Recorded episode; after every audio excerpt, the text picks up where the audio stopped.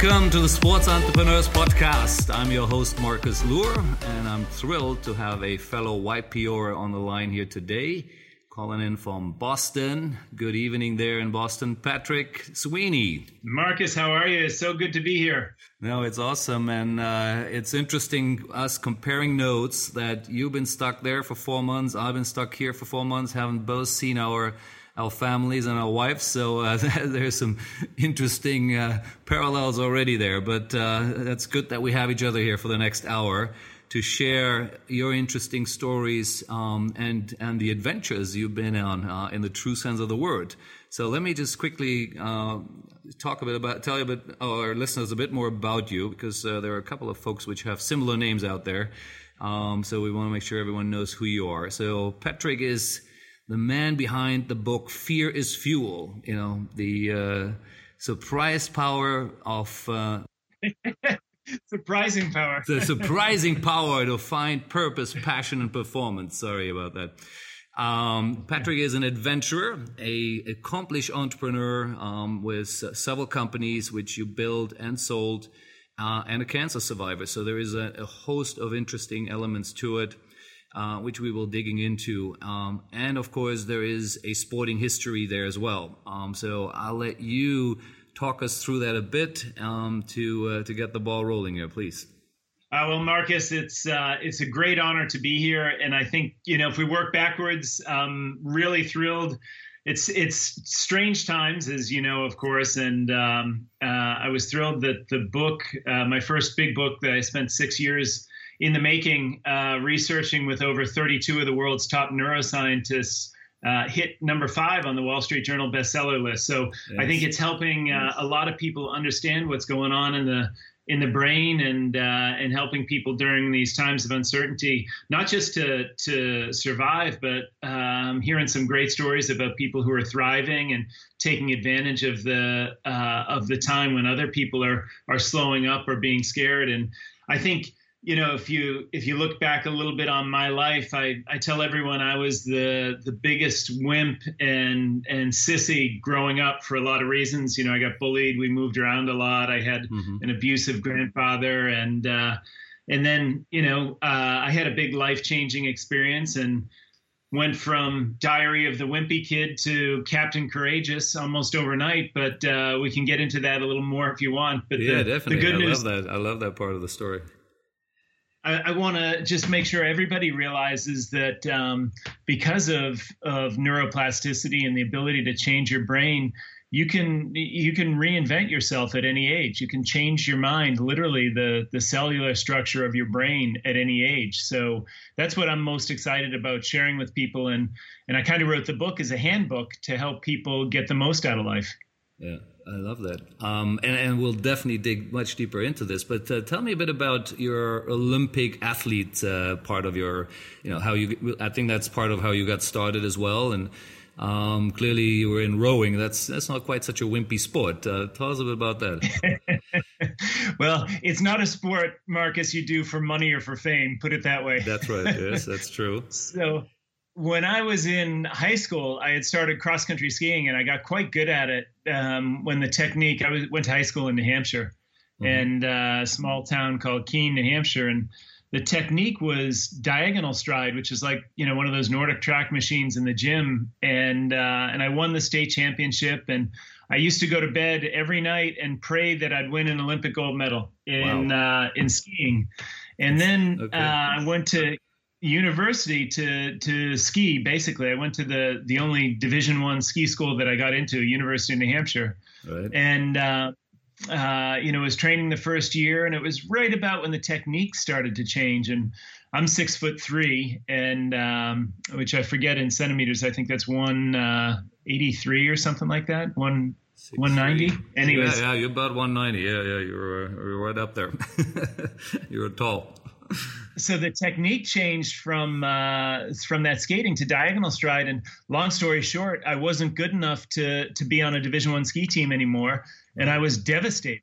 Mm. And um, the athletic director said you should try rowing. There's a, a Division Two uh, club program here. It's not the level of the skiing, but you you'd probably enjoy it, and you've got the build for it. Hmm. And lo and behold, I went out the first year and won a national championship in a in a four man boat that I you know I stroked and then really just started a, a long time love affair with rowing and spent six years training full time. You know, I had a, a, a, lot of up and down through uh, school and after school because my my parents really I was the first kid in my family to go to uh, college, go to university, and my parents really wanted me to get a job and get married and you know have a real life as they said it and uh, right. I was making twenty five thousand dollars a year uh, with this great job out of college, and my parents thought it was all the money in the world, and so did I. And and I said, you know, I really wonder if I could be good at rowing, and um,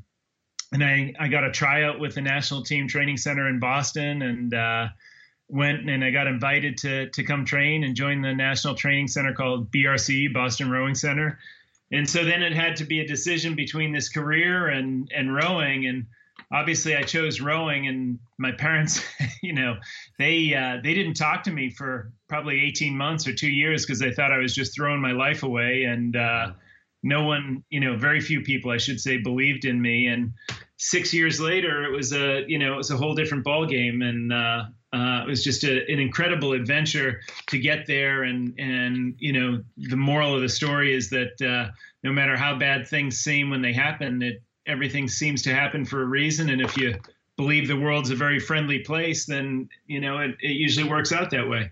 Right. And i believe you competed right on an international level. That's sort of what i could gather from uh, from your from your information I did. Uh, it was, you know, it was a life changing experience for sure. I raced the World Cup mm-hmm. uh, for three years in a row in the single scull, one of the few Americans to ever do that. And I won races, you know, internationally and, um, uh, and, and just had this incredible experience that was um, oftentimes overshadowed by fear, Marcus. And, and a lot of you know i often tell people when i do these keynote speeches or or when i'm uh, working with young entrepreneurs that i probably could have been an olympic gold medalist and i probably could have been a billionaire if i didn't make all of my decisions when i was uh, in that time in my life out of fear. Right. Because at, at the end of the day we we make our decisions one of two ways. We either make them out of fear or we make them out of opportunity. And we make decisions based on fear, it always leads to regret and shame and failure. If we mm. make decisions based on opportunity, that's where growth and happiness and success come from. And unfortunately, I had all these amazing opportunities, but because of you know what um, uh, issues that I was dealing with and how I dealt with them, most of the time I I chose fear. I I chose to to go and you know in in the primitive sense go hide in my cave instead of sort of put myself out there and um, you know and and look for the opportunities and be courageous. Right. Yeah I, I very uh, i like the, the, the open sharing here. And then, now tell me then before we move on here uh, why were why did you not make the olympics? Uh, what was the fear which you're talking about which maybe stopped you to to get to the olympics and and win yourself a medal there? Um, maybe so uh, you know if if you look at the the time that I was training Marcus, um, I was I was always fighting against something because I always thought I was under attack. You know, when when someone if they weren't you know my coach or if they weren't uh, someone that I really knew, if they said something, it was always an attack. It was never something that was trying to help me, and I think it was because I mostly had this victim mindset you know, I, I felt like um, I was always being attacked, and and for me that meant life was happening to me. And and when you're a victim, as you know, Marcus, there's always has to be a villain, right? Mm. There's always someone who's the bad guy, and then you can't get out of it yourself, so you need a hero. Mm. And so I was constantly looking for a hero to to basically you know do everything for me and everyone became a villain whether it was you know, uh, someone who didn't want to um, train with me or a sponsor that didn't come through or, you know, it was always a villain and I was always looking for a, for a hero. And you know, I finished second in the Olympic trials in, in 1996 and um, uh, even got the opportunity to potentially be the spare for the Olympic team, mm. which I, I declined again, you know, for probably for the wrong reasons.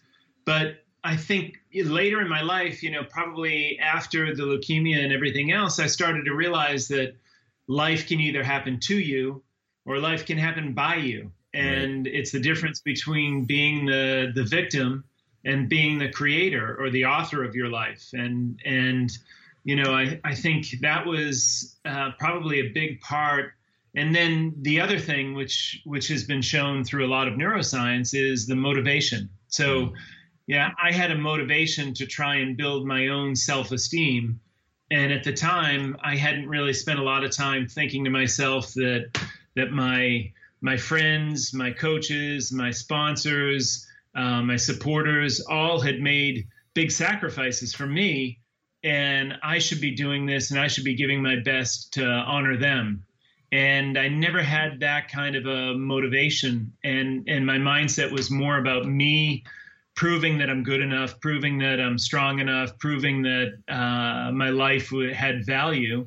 And, and so because of it because it was a self-centered motivation i think that held me back from reaching my true potential as well Got it. Got it. Really interesting. And I, I like your quote. Uh, I follow Tony Robbins quite a bit, and it almost certain you will, you do, I'm sure as well. And because he used the quote, called, it says, uh, "Life happens not happens for you; it happens to you." Right.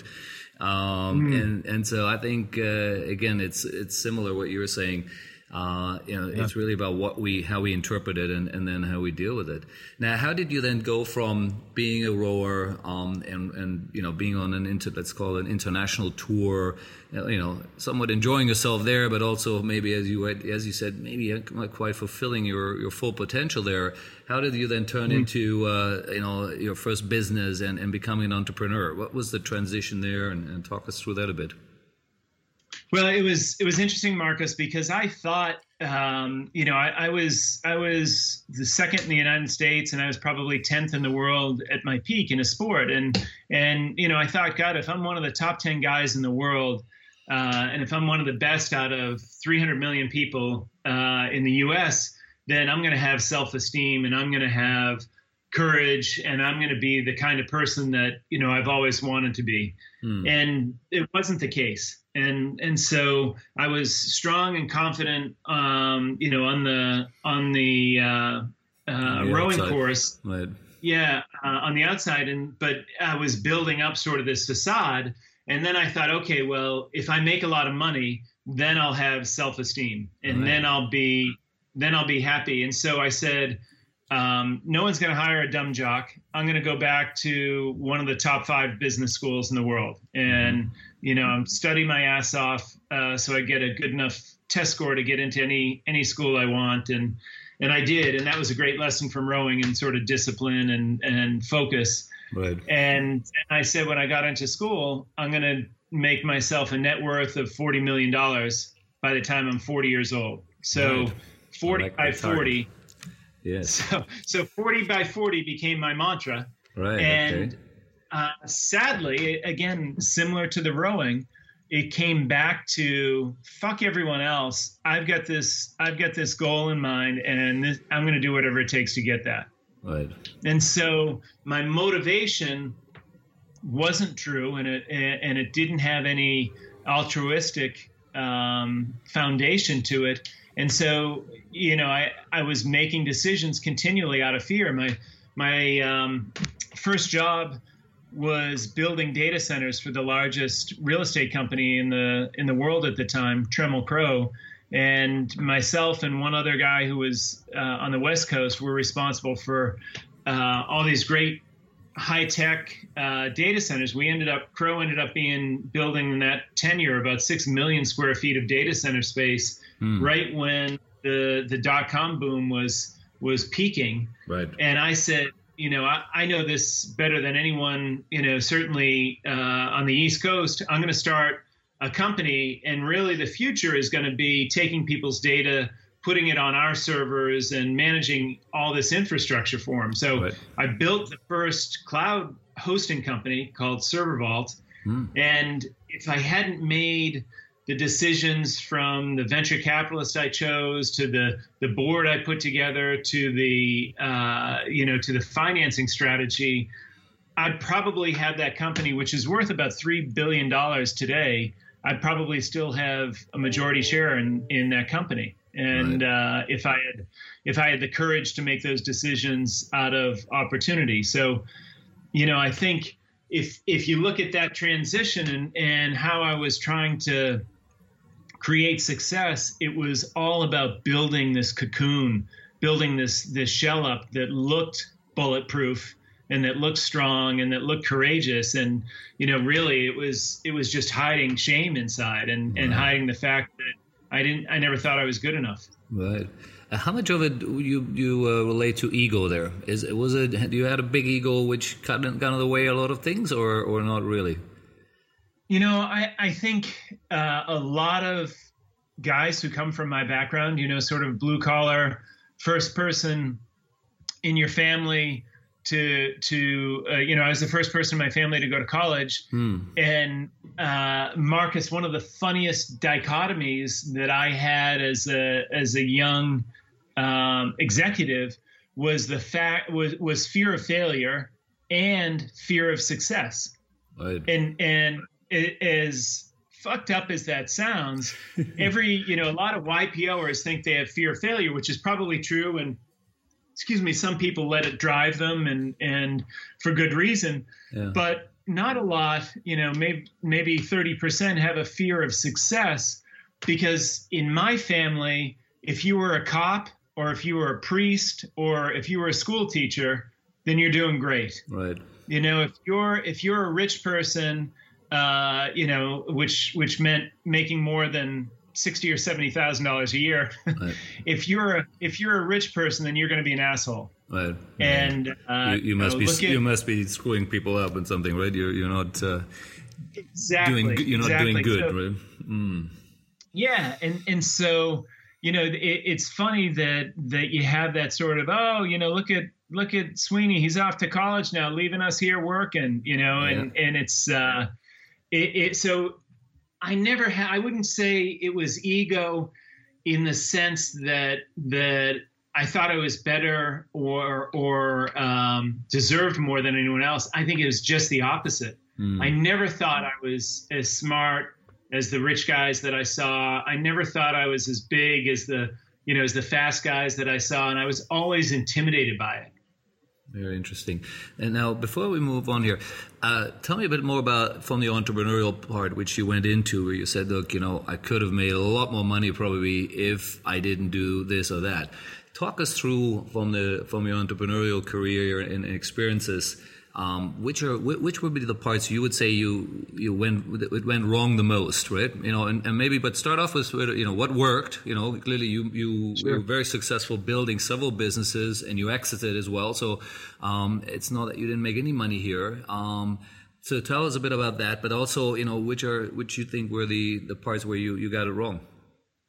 Yeah, so for sure. So the the the best thing clearly I did um, was I love the team above everything else. You know, it's it was just like being in a rowing shell. Uh, anyone who was on my team, I wanted to make sure that I was there, uh, just like at practice before them, and I stayed later, and uh, and I felt everybody's pain. So I never asked anyone on the team to do anything I wouldn't do. You know, and in times in my companies got in financial difficulty, I was the first one to cut my salary, and uh, um, you know, I was the I was the first one to be uh, hammering in nails, you know, when we were expanding new space or whatever. And so the best thing I did was uh, was hire people a lot smarter than me in their individual disciplines, and then treat everyone as if they were the CEO. And and I think you know it engendered tremendous loyalty and a great culture of courage where people could tell each other, you know, um, you screwed this up, but that's okay. And you know, I've invested now, uh, Marcus, in in about uh, 33 or 34 startups from from Slack to Boosted Boards to to um, you know Unibabble, right. and uh, some of the some of those uh, companies I work with, and you know, I'll I'll spend time with the CEOs and and help mentor them along. Mm. And I think there's so many opportunities, particularly in the sports industry. You know, I see such a, a lack of leadership because of ego and because people are afraid to look bad and they go, you know, hide in their office, and that mm. just creates uncertainty for the team, and and that's what starts to degrade performance. Just like you know any any sports team. So I think there's a tremendous amount of opportunity for courageous leadership. What I did poorly was was make those decisions based on fear. And I'll give you an example in um, in ServerVault, that the first company, mm. uh, we did a, a, seed round, and the company took off. And the first round, we had we had a, a hugely competitive bidding process going to fund us. So we were raising, uh, I think, I can't remember exactly what the first round was, maybe $10 million. And, um, uh, and we had all these venture capitalists interested. And um, we had, we had one of the biggest, most sort of respected venture capitalists on the East Coast give us a term sheet. And the pre-money valuation, you know, was was something like $10 million. Yeah. And they said, you know, we'll we'll give you your 10 million on a 10 million valuation. So we'll take, you know, whatever it ended up being, 49% of the company. Mm. And and this was a, a, private equity firm that had been around for, um, you know, dozens of years and super reputation, lots of big successes. And then uh, a couple of the other venture capitalists came in, and this one brand new venture capitalist that I met uh, when I was doing a, a, charity event, he and I ran into each other, and he said, "I really want to be in your deal," and he said, uh, "You never know how the industry is going to shake out. You're, you know, these people take a long time to paper the deals." And, and he really got into my head with fear. Hmm. And he said, I tell you what, I'll wire you a million bucks tomorrow so you guys have time to take your you, you have a moment to take your time make a decision and not not worry about losing any of these deals and i jumped at the chance and he did he wired me a million dollars the next day right uh, and now he owned me right and okay. he gave me a he gave me a term sheet with a let's say you know a 20 million dollar pre-money valuation Mm. So he ended up taking a third of the company, which I thought was spectacular. Mm. What I didn't understand at the time, Marcus, was liquidation preference and participating preferred and yes. uh, clawbacks and all these terms of the deal. Anti-dilution clauses. you had some of that too. Yeah, exactly. all these all right. these clauses that this was a this was a uh, you know probably a, a, fifty million dollar lesson for me. mm, mm, and yes. uh, and I found out you know when things got difficult and and um, I led the team through 9/11 and I saw all these other companies that were struggling. So I I went on the offensive and and started to acquire companies. And then you know, the board came in and uh, they ended up firing me, and you know, they didn't fire me; they made me chief strategic officer or something like that, and they started to take our technology away, and all of this happened when I should have been having a blast, and and you know, we should have been killing it, but it was all because my decisions were based on fear. It was all because I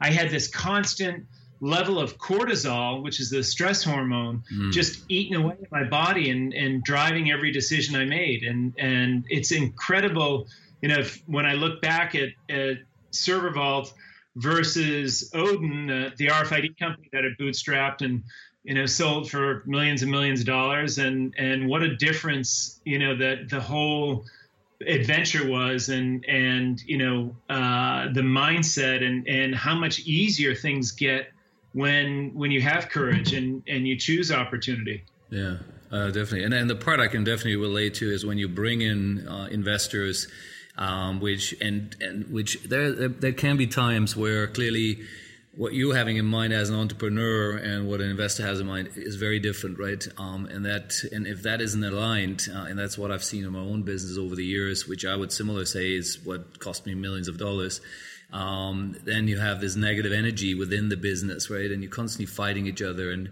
um, you know, it maybe was different than in your case. It was less on my side about uh, the fear so much, but it was just constantly. I'm also thinking, yeah, maybe my belief was also that uh, you know someone is trying to get me, or someone is always trying to you know uh, you know, do something which uh, which I don't want, you know, for other reasons, um, rather than sometimes feel there's there's certain guidance to it. Uh, that's very interesting. Uh, so now, obviously, you you exit a couple of those companies. Um, uh, you did make some money, but uh, not really necessarily at a level where you thought it could be. Um, but you then something happened, I believe, right? And and I I'm not sure exactly the the time when it happened. I I just read about obviously um, your wife was pregnant, um, and uh, and all of a sudden you got uh, you you were diagnosed with leukemia. Um, mm-hmm. where, what time of your in, in, in your life there, which we're talking about right now? When was this? And clearly, you know, you know, I'm sure it must have been a huge shock to the system. And how, what happened there?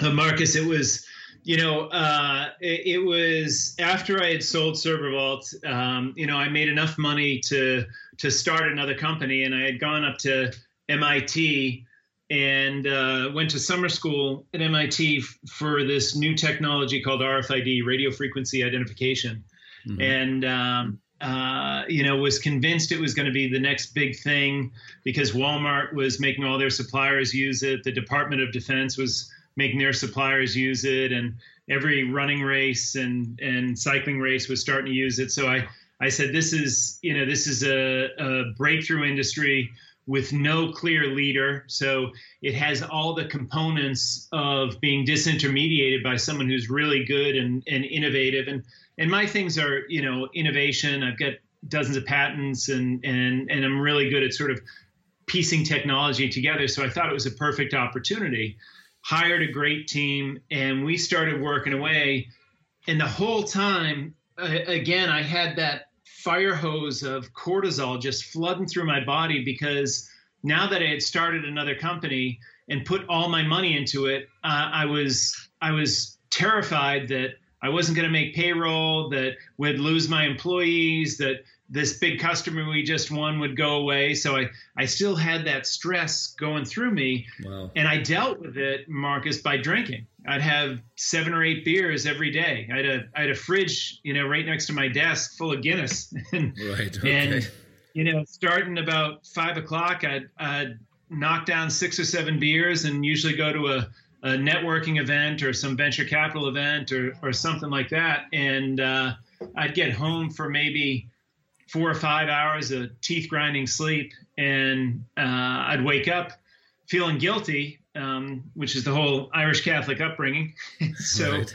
went, uh, you know, have to go to the gym to sweat it out. And one morning, I, you know, I got to the gym and um, couldn't move my arm, and I thought, well, I must have pulled a tendon or something, and just went and did cardio, and then went through normal work, you know, started with three cups of coffee and then moved on to four or five diet cokes before it got time to to get into the beer, and that was a pretty typical day for me. And right. um, okay, you know, and, and next next day I could barely get out of bed and should have gone to the doctor then, but was just too afraid to, too mm. afraid mm. of, of what he might tell me finally on the third day i couldn't even get out of bed and couldn't move my arm and it was red and swollen like a uh, Christmas stocking, and uh, the doctor did a couple of tests, and he said, you know, it looks like a staph infection. We see that with guys who go to the gym a lot, and uh, we'll give you some antibiotics and take a take your blood work. The nurse will call you back, and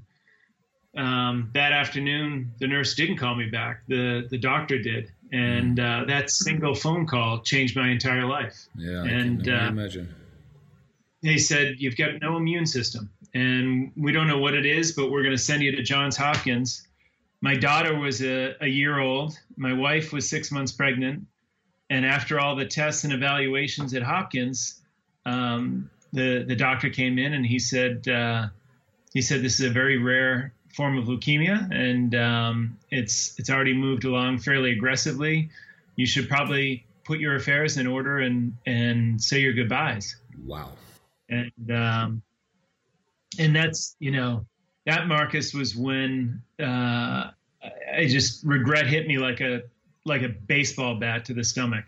Mm. And I I look back on my life and I realized that you know, I was afraid of everything, and and I was I was hiding in my cave for 35 years because hiding with my shame, right? I never wanted anyone to know I was afraid, and I was afraid of rejection and abandonment, and I most of all I was terrified of flying, right? Mm. I wouldn't, I if I could avoid getting on an airplane at all costs, I would, and it took at least a six pack to drag me onto an airplane, oh. and. uh and and so you know i'm in hopkins and my daughter shannon is at her grandparents house and i'm thinking the memory she's going to have of her late father is a guy who's too big of a coward to get on a plane and take her to disney and and that's you know that's all i can think about when when i when they gave me the diagnosis was that i had just i had wasted my whole life yeah and um and and you know you'll appreciate the the irony of of this part because i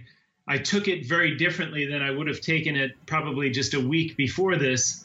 But uh, the second or third week at Hopkins, uh, my wife got an email from my COO, who, uh, you know, at the time we were about 10 employees at Odin, uh, got a, an uh, email, didn't even, didn't even come in person to her or to me. And, uh, and this is, was one of my friends from business school. And he said uh, he said you know it looks like uh, things aren't going to work out so well. Uh, i've got another opportunity. I'm taking it. Uh, good luck. Right. Yep and he's leaving you there. Right yeah and and so the old me uh, you know would have would have absolutely gone batshit crazy and uh, you, you know had a ton to say to him and and did everything i could to screw him and everything else but sort of the the dying me said, you know, whatever's going to happen is going to happen. If I if I get out of here, then you know, I've got a second chance at life. And right. and you know, without without spoiling the story, I did live.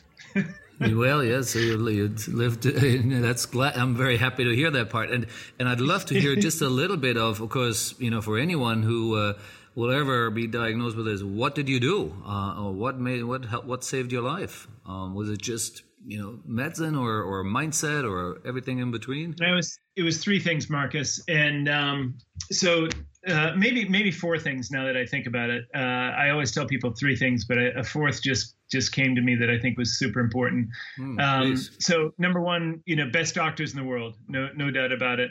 Number two, uh, the grace of God. You know, just uh, said a lot of prayers and uh, and believe that the the universe uh, was a very friendly place if if you let it be that way. And and uh, the third thing, I did a lot of visualization and mental training at the Olympic Training Center in Colorado Springs to get fast.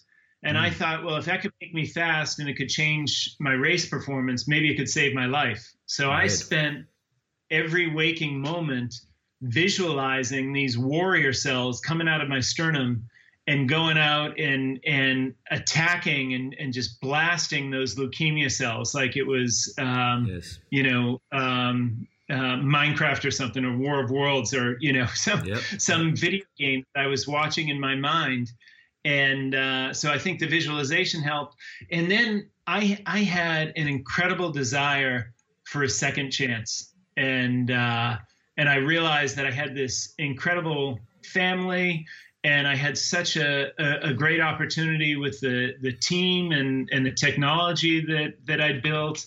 And uh, I didn't I didn't want to let it go to waste again. I didn't I, I felt completely cheated, Marcus, mm. that that I was robbed of my first life because of fear. And I just uh, and I was, you know, crippled with regret. And so I wanted an, another chance. I wanted to give it a chance to really live.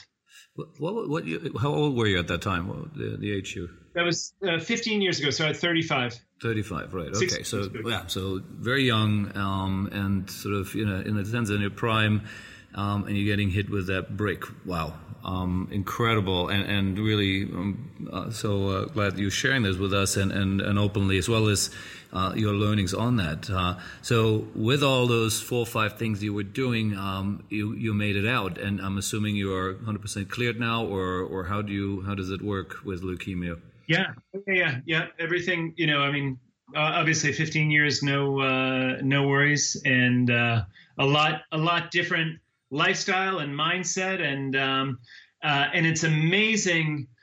You know, the first thing I did when I got out of Hopkins, well, I had to. I was I was basically like I've been here in Boston. I was sequestered um, until my immune system built back up. So I had to stay in my house. Uh, you know, couldn't go out, couldn't have friends over or anything like that until my immune system uh, built back up. Mm. But once it did, uh, the first place I went was Leesburg Airport and started taking flying lessons. Oh, right. And uh, in the first lesson, I think uh, I peed four times before I made it out to the plane. but on the way out, I was saying to myself, "This is going to save my daughter's life. If I if I have the courage to run into a burning building to save her life, then that's what I'm doing. This is my burning building. I'm gonna I'm gonna get over this fear of flying." The second second lesson was even worse because we hit some turbulence going over the mountains, and I think I pooped myself. just a, just just a little bit. right. And, uh, but but something amazing happened when I when I chose to be courageous, and I didn't know how it worked at the time. I do now, obviously, after six years of neuroscience research. But uh, when I chose to be courageous, I found that that the fear put me in a much better state and a much more heightened state to learn. It was like everything was in super high definition resolution. I, mm. I remember the smallest details. I was become I was a much better pilot than other people because I was in this this fear state and I was learning to use it as fuel. Mm. And an incredible thing happened after um, you know probably seven or eight lessons. I absolutely fell in love with flying, Marcus. Right. And and once once I got to the other side of that fear, I found my greatest passion. So what was my biggest fear in my life is now my greatest passion. And I got mm. my private license, I got my instrument license, I got my commercial rating, I got a seaplane license. I started traveling the world to see this amazing planet we live on. But that that isn't even close to the most amazing thing. Today, I fly a stunt plane and I compete in aerobatics. Oh, wow. Right. Doing you one of these Red Bull guys, is it? yeah, exactly. And and doing exactly what would have terrified me 15 years ago just to talk about. So Incredible. it's you know when I tell people all of your dreams are on the other side, side of, of, fear. fear yes. That's what I mean by it. You know, you once you get to the other side, you realize everything that you've been missing out on, and you know, with that, my my business took off. Um, I ended up, you know, uh, expanding, acquiring our biggest competitor, who had raised uh, over thirty-five million dollars in venture capital. I acquired them for, you know, a, a, fraction of of what they raised, and we became the number one in the industry. And I sold that company for millions of dollars and owned most of the company. So, awesome. uh, you know, the courage didn't just go to to flying and to sports and that sort of thing. It it went to leadership and business just became easier. I was working less hours and uh, when I was honest and authentic with my team, and I said, you know, uh, when we came back, I said, look, we lost this customer, we lost our COO, we might be fucked, and we might, you know, we might be out of business in two months uh, first of all, the look on everyone's face to hear me say anything other than, you know, I've got it, we're under control, don't you worry. I, th- I think that, you know, that shocked them, and they were they were wondering who I was. right. And then, you know, what happened was uh, was incredible. Everyone started jumping in with different ideas. Everyone said, you know, here's how we can respond, and it was it was such a better culture uh, rather than you know me having to shoulder the weight of everything i felt like my god this is a this is a team that's really willing to to jump in here and bring a bunch of diversity a bunch of different approaches and and real trust and authenticity and and we just took off and yeah. you know similar to to other companies that I've led since then, or I've helped, you know, other people lead. That I can just see the transformation, and you know, if you look at organizations, I've been talking to some of the U.S. Olympic Committee um, teams and and governing bodies, and if you look at how some of them are are being run in this state of fear and and um, you know just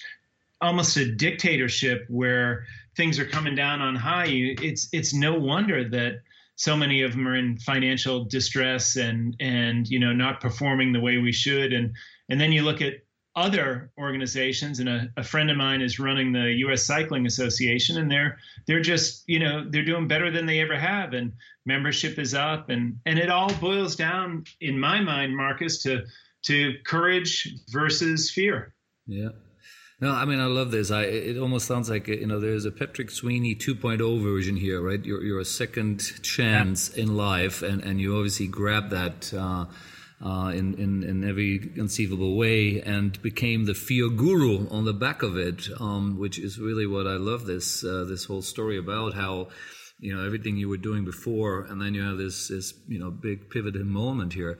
Um, mm-hmm. So talk us about you know your 2.0 version here. Um, you obviously you, you continue to run businesses, but you also really went into other areas, right? And that's where adventure racing comes into plays. Uh, you know, you're becoming a you know public speaker, TED talks, and you know all those sort of things. Uh, talk a bit about that. You know how you know you know where, where did that lead to? Yeah, the, the, and that's the amazing part about when you start making decisions based on courage, uh, opportunity that means every time you feel uncomfortable, you go that way instead mm. of turning back and, and going and running in your cave. You know, our, our brain has this mechanism called the amygdala, um, which mm. two million years ago, the caveman ancestors of ours programmed that thing to be an early warning system for danger, right? So it, it would warn us when a saber-toothed tiger was going to attack. But instead, that that's that's wired into our DNA. That handles the fight or flight response. Yes. And when people feel it, our default is to defense, right? We want to run back to the cave and hide. And what I found out from my experience with Hopkins and then the flying experience is when I feel that, excuse me, that same feeling, that that amygdala trying to to explode those warning signals, that's when I have an opportunity in front of me. Mm. And so when when people have said, you know, uh, I, I started trying to figure out, you know, if if the thing that scared me the most in life now turned into my greatest passion, all these other things that always scared me that I'd read about in in Sports Illustrated or see in the in the New York Times or what have you, I, you know, those things all scared me. Even just reading about being on that that mountain or or doing that, I said, what if I just do it? Right. I wonder what happens if I face those on. And and you know, I did this this crazy adventure that turned into a uh, uh, a series called Sport and Survival for Epic TV, mm-hmm. where uh, I raced the Iditarod Trail, which is the dog sled race in Alaska. A week before the dogs went, they invited 40 adventurers to either do it by bike or by on foot. And so I did it by bike and the first night it was minus 35 degrees and it's all self-supporting. And you know uh, you're in the middle of alaska at some point 300 miles from the from the nearest road. Mm-hmm. and i was just having a blast. And i was you know out with wolves and and bears and you know stars and uh, and and not sleeping and in this crazy race. And someone said you know i wonder why no one's biked to the base camp of mount everest. And you know wouldn't that be a great adventure? And and I said, well, I'll do it. All right. just, and you did. because it terrified me. And I did it. Yeah. Yeah. so, uh, you know, and the, the same thing with Mount Elbrus and Kilimanjaro. And someone said, you know, no one's ever been up Kilimanjaro. And I said, hell, I'll do it. and, wow. and so this crazy adventure life, uh, Marcus, and, you know, not just physical adventures like that. I, I told my wife, you know, we had a horse farm in Virginia, and you know, we had a we had like sort of the cookie cutter lifestyle, and I said, well, we have to go to France. I wanna I wanna live for a time in in the most beautiful place in the world. It's this town called Chamonix, yes. and it's a uh, skiing, mountain biking, paragliding, rock climbing, you know, mecca. Yes. And uh, and everyone said, oh no, you can't do that. You've got kids in school. You've got you know this. And I said, fuck it, we're gonna do it because right. it scares me.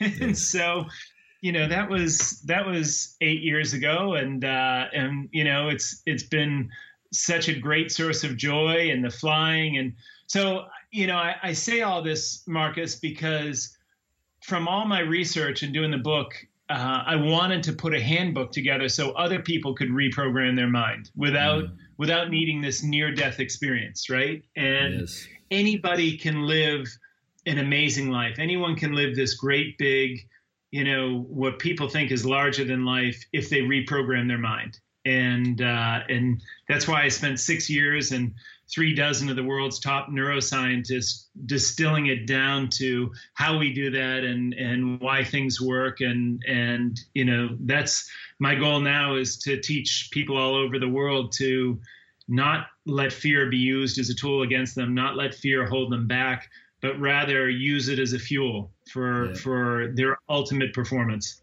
Yes, I love that, and and I mean, in the current environment we're in now, here we're in COVID. Um, people are losing their jobs all over the world. Companies going bankrupt. I mean, I'm assuming, you know, without having seen actual statistics, the fear level is probably higher than maybe it's ever been, and or at least, uh, you know, at, at sort of this, you know, peak level.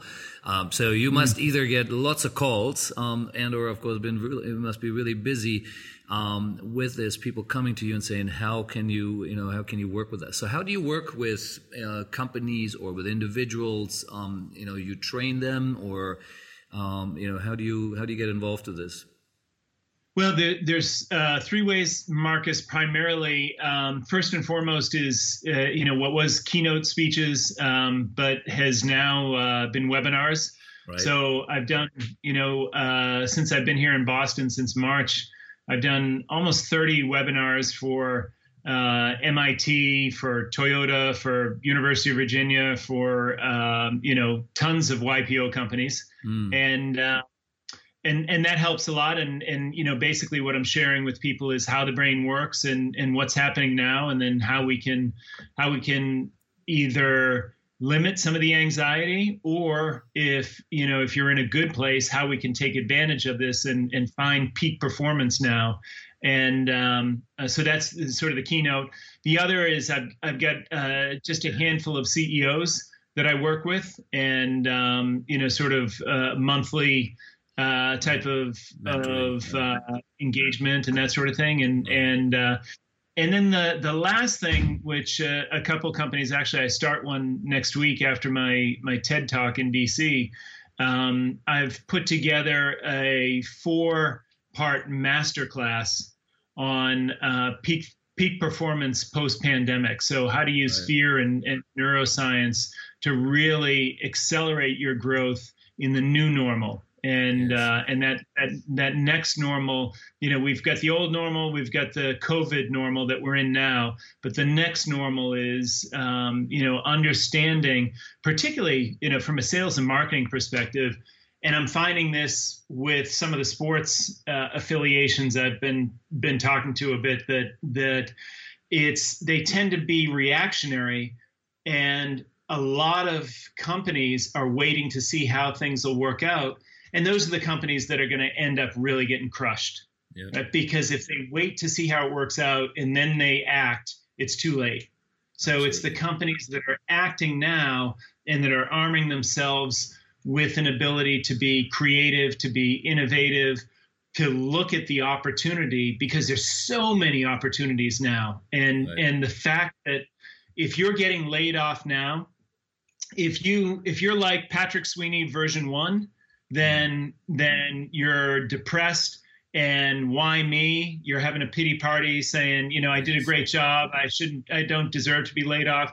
If you're patrick sweeney version 2 then what you're saying is what a what a kick-ass opportunity i have here. I'm unencumbered. I can do what is right smack dab in the middle of my genius and i can turn that into my new career and i'm going to design a world for me that's going to put me where I never thought I'd be able to be. And this is such a good opportunity, and I'm so pleased this happened. Yeah. And and so we can choose version one or version two. Version one is where our that two million year old piece of software in our amygdala, in that fear center, that's where it wants us to go, right? We want to default to defense. And if we do that, then, you know, woe is me. Uh, let's break out the bottle. You know, let me start uh, smoking pot again. Let me, you know, get back to these bad habits to numb out the terrible situation. Right. Or you make it take advantage of this and say, there's so many good things happening right now. I'm going to lead this team like they've never been led before. I'm going to, you know, take advantage of this situation and and have the life of my dreams. I love it. I love it, and and uh, and clearly, as you said, you know, studying neuroscience and therefore understanding really, as you keep saying, how the brain works um, and how the brain reacts. Uh, I think is is the key to the puzzle here. And and uh, I have lots of friends who are in the similar space as well here in Malaysia, a company called Mindvalley, uh, which really focuses a lot oh, yeah. on those things. Uh, you, you, might know these guys, or if not, I'll, I'll definitely connect you with them. Um, you know, what's his name? Uh, Vishen? Vishen? Yeah, Vishen. Yeah, Vishen. He's a good friend. Yeah, yeah, yeah. Uh, he, he, lives next to me, next door, basically. so. Uh, oh man, yeah, he's great. I've, I've listened to some of his meditations. He's awesome. Yeah, Vishen is a is a rock star in the same similar space here. Um, yeah. So uh, look. Uh, Patrick, this was an amazing uh, conversation. We could go on forever here. Um, but I just wanted to, you know, let sort of maybe sort of the last sort of messages you have um, for for our listeners here. Um, first of all, you know, how can I get in touch with you? Uh, I know you have a website. Uh, maybe if you just uh, um, mention that real quick so that people know where to find you. Sure. Um, it's there's a couple ways you can find me. PJ Sweeney, like Patrick Joseph, pjsweeney.com or um, fearisfuel.com for the book. So the book right. is called Fear is Fuel, and it's available uh, anywhere books are sold. And um, uh, Instagram is the Fear Guru, and Twitter is Jay Sweeney, and then uh, LinkedIn you can look up the Fear Guru as well. So they can they can find me on uh, any of those spots. That's awesome, and and uh, yeah, I, like I said, I, am gonna get a copy too. I haven't had a chance to read the whole book. I've just read sort of uh, pieces what I found online, uh, for, you know, in preparation for our call here. Um, but it that sounds like some there'd be some amazing things inside. So I'd love to, get get myself a copy from you there. Um, I will. I will get you a, uh, a, a signed copy, Marcus. Awesome. I love that. Thank you very much. Um, and it's interesting because uh, uh, Vishen was just, uh, I just saw him a few days ago. He, he has a new book out uh, called The Buddha and the Badass. Um, and it, it, goes a bit in, it's a, it's a, and it's actually a business book as well, right? And it's similar talking mm. about, you know, how you have to be a bit of both, right? You have to sort of have that mm. Buddha ability to be calm and steady but you also have to be a badass, uh, and, you know, if you want to achieve something and, and, you want to change the world. Uh, and I think it's an interesting, you know, analogy there between what both of you guys are doing. I love that. So, um, this was was a lot of fun. Um, as I said, do you have any part, final sort of thoughts uh, for for people in currently in this environment? Um, you know, what where should what where should they focus on? And as you said, how do they play with their fear um, and turn it around and, and use it as fuel? Marcus, if I had to if I had to leave people with anything it would be the biggest lesson. So right now, what why people feel anxiety is because that early warning system for danger, the amygdala, that two million year old piece of software running on our primitive brain, is freaking out. And it's freaking out because we don't understand what's going on around us, and right. and that's that uncertainty drives a need to feel safe. For in order to feel safe, and and to get back to a place we like we run to our cave. So we default to our defense in a situation like that. And that's the worst thing you can do. And that's also why we judge people. It's also the root of intolerance. And one thing that i found out after i got out of hopkins was the essence of life is uncertainty. Mm. and so if we can't thrive in a moment of uncertainty, then we're going to miss out on the essence of life. So I would tell everyone, as uncomfortable as that feels, once you get used to that feeling of discomfort, and and it's cliche to say, you know, people have said you have to be comfortable being uncomfortable, yes. but once you get used to those those feelings of fear, so it, you know, if you think about the cave analogy, is where you go to feel safe really we want to get to the Garden of Eden, but we've got to cross this wide, vast jungle to do it. And as soon as we step into the jungle, those the fear warning systems start to explode. Right. So we go back into the cave. What we have to do is embrace that feeling and know that if we step into the jungle for that long trek, that feeling is going to shift from fear to excitement and love and adventure. Mm. And if you trust that'll happen, then your entire life will change. Incredible. And I think you are living proof of that um, from how you overcame you know your illness to of course your fear of flying and and all those other adventures you are now on uh, i think it's credible so thank you so much for sharing this story with me here this morning um, and i can't wait to uh, you know have further conversation with you on on uh, on your books and all the great things you're doing Marcus, well, thank you all uh, very much for for having me. It's a great honor to be on here, and I appreciate everyone who took the time out of their busy day to to listen. I hope there was something you got here, and please feel free to connect with me. Shoot me, you know, any questions or ideas or anything else you'd like to hear, and uh, I'd love to hear about your journey. Yes, awesome, definitely. Thank you so much, Patrick. Thank you, Marcus.